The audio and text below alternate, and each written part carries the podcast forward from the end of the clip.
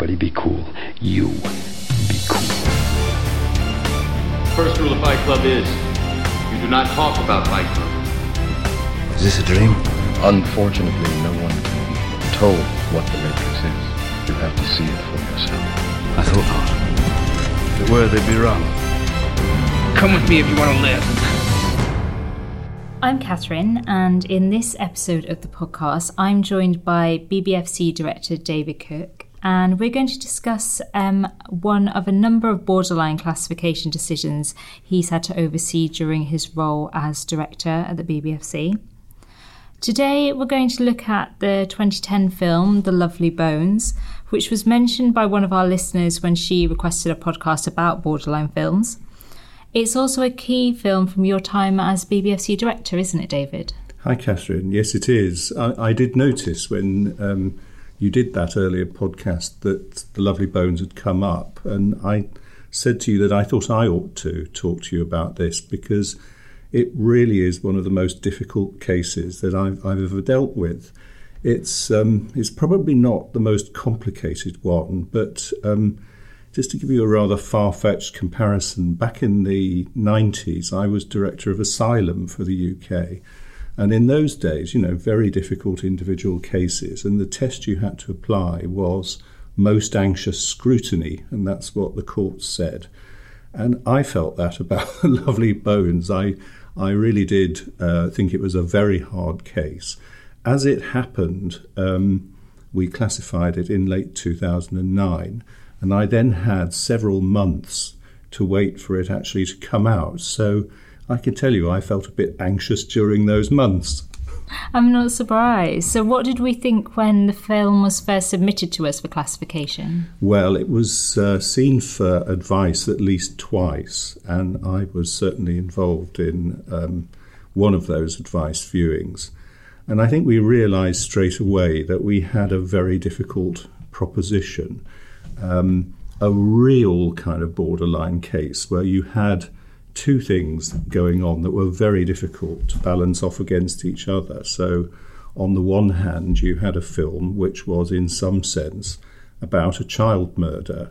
And so you immediately think, what on earth could the B B F C be thinking of giving a film with uh, that kind of theme, a twelve A, or even considering it? But as you know, we've got something in our guidelines, which is one of our principles, which says um, it's not really about the theme. It's all about how the theme is treated. So on the other side of the balance, there was the fact that um, you didn't actually see the, the murder at all.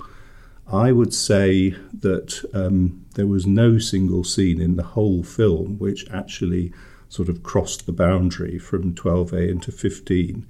So it was really the, the combination and the fact that it was such a disturbing subject um, made meant that it was really right up there on the border and a, and a very difficult call to make.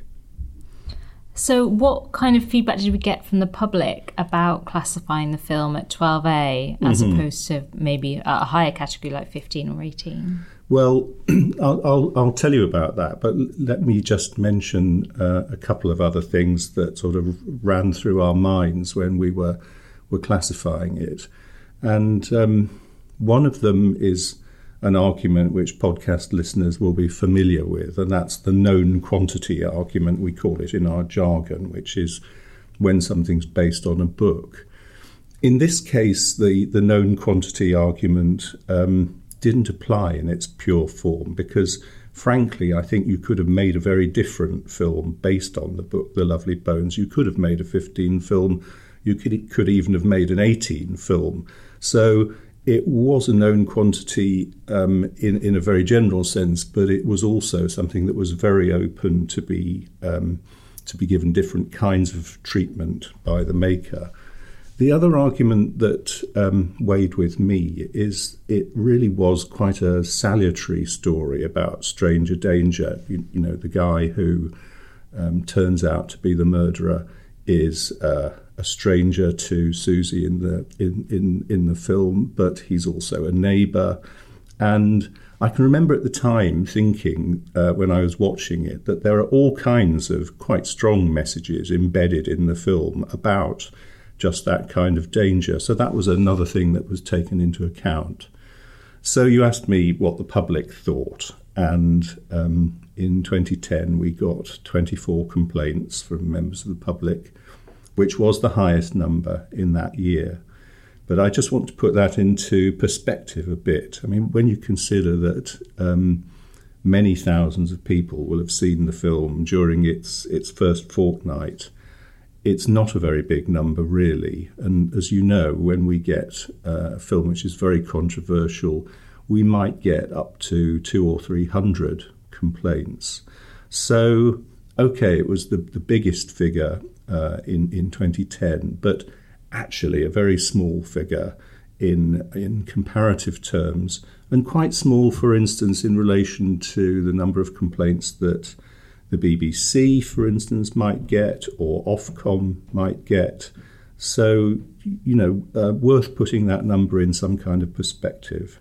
Yes, it's interesting you mention um, the way The Lovely Bones is is a known quantity, because obviously mm. we have lots of books that are being made into films at the moment. One example would be a very obvious one, The Hunger Games, mm. where the, the audience on paper very much translates to the audience they're trying mm. to reach on the screen as well. And, and obviously those films have come out at the twelve A level. But The Lovely Bones isn't the first film that's had a kind of tricky theme that we've managed to contain at the mm. lower categories. One of them that springs to my mind is um, The Boy in the Striped Pyjamas, mm. which obviously had a Holocaust theme, mm. which you immediately think just wouldn't be able to be contained at the lower age ranges. But that, that film was also classified twelve A mm. in the cinema and twelve on video. So that's what we thought of The Lovely Bones in this country. What did our sort of international counterparts think of it in different parts of the world?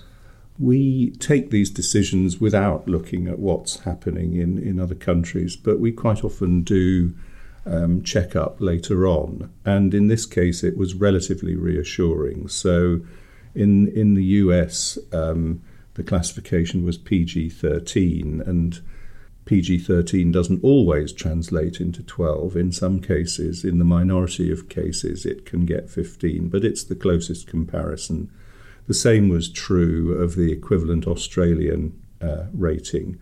And then when you come to Europe, it was um, twelve in the Netherlands, which is sometimes a bit more lenient than us, but it was also twelve in Germany. And my experience has been that although all the different European countries are different, um, Germany is often quite similar to us. And I think you're right as well, Catherine, to draw that distinction between um, The Hunger Games and the book that, that was based on and, and The Lovely Bones. I, I can remember when I was doing the first Hunger Games film, and it, that was a very tricky decision, and initially it looked as though it might be heading for fifteen, but it um, turned out to be possible to make a number of changes, which uh, got it to twelve. But I can remember being on the tube and hearing um, people who were obviously in the twelve to fourteen age group discussing it at the time.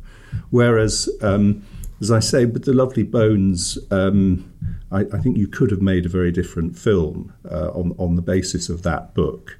And some of the critics didn't like the film because they, they thought that the film had, had sanitized the book. So, you know, this kind of based on the book comparison, um, there are sometimes some differences that come into play. And one other thing, I remember reading that the star, Saoirse Ronan, um, didn't actually read The Lovely Bones until she'd actually finished work on the on the film, um, because she'd taken the decision herself that she wanted um, to, you know, do the film work first. And she thought the book the book might be a bit strong for um, for, for her as, I think, probably a fourteen-year-old actress playing a fourteen-year-old character. I think you make a very good point there, actually. I think perhaps that was um, another film where public expectation was that it was more of an, an adult book, mm. and maybe many children hadn't read it. So mm. why was a film being made that was suitable Um, for for a lower age range? And um, whereas The Hunger Games, obviously parents sort of had a connotation of, of young teenagers when they think about that book yes. already. And I think this is a bit like the film Black Swan, where there was a, a slight public expectation that it was going to be a film about ballet mm. and it was classified fifteen, and you got kind of fifteen, sixteen, seventeen-year-olds going with their parents and their parents being quite shocked. So you do get quite a lot of that in um, in our line of work, where there is a kind of preconceived expectation of what um, a film should be based on other materials around it, be it film posters or books or marketing or whatever. Yes. Um, I that... think it makes a very good point for why our B B F C Insight is so useful, because it does kind of peel back all those layers of preconception by giving people the main information they need before they go and see a film. I think you're you're right about that. I think um, from my perspective, Black Swan was correctly correctly classified, but um, I, I think some people did discover it was not quite what they were expecting when, when they went. Um, and I'm I'm glad you've mentioned Insight, because it's always important to mention this facility which we provide in, in both a short form and a long form. And actually, the Insight for um, for The Lovely Bones is is interesting itself, because it, it is contains child murder theme, disturbing scenes, and moderate violence. So that is short Insight, which doesn't pull its punches, um, and does tell you, I, I think, that it was uh, very much a borderline call. So, you know, if you were to ask me, Uh, as of today, whether I, I think we got it right, I, I would say yes. I still think that the twelve A was the better decision. But I absolutely respect the views of anybody who, who disagrees, because it was a very, very finely balanced thing. Well, thank you, David. I think that was a really interesting look into the decision-making behind The Lovely Bones, and also a few other films um, as well that we've drawn comparisons with. And I'm sure we'll invite you back on the podcast again to discuss some other um, trickier decisions from your tenure. Lovely. I look forward to it. Thanks, Thank you, David. Catherine. Now remember, if there's anything you would like to hear us discuss on the podcast, you can contact us on podcast at b b f c dot co dot u k. You can use the feedback form on the podcast page of the website, or you can tweet us at B B F C.